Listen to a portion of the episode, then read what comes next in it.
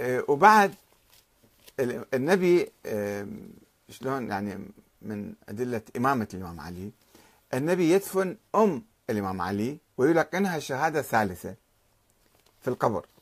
يقول اضطجعت في قبرها وانكببت عليها فلقنتها ما آه، تسأل عنه فإنها سئلت عن ربها فقالت الله ربي. وسئلت عن رسولها فأجابت.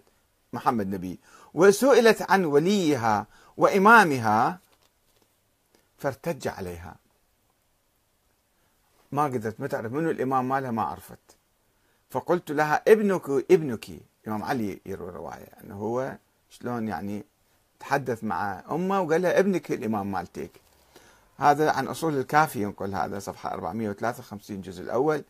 هو ينقلها في كتابه صفحة 66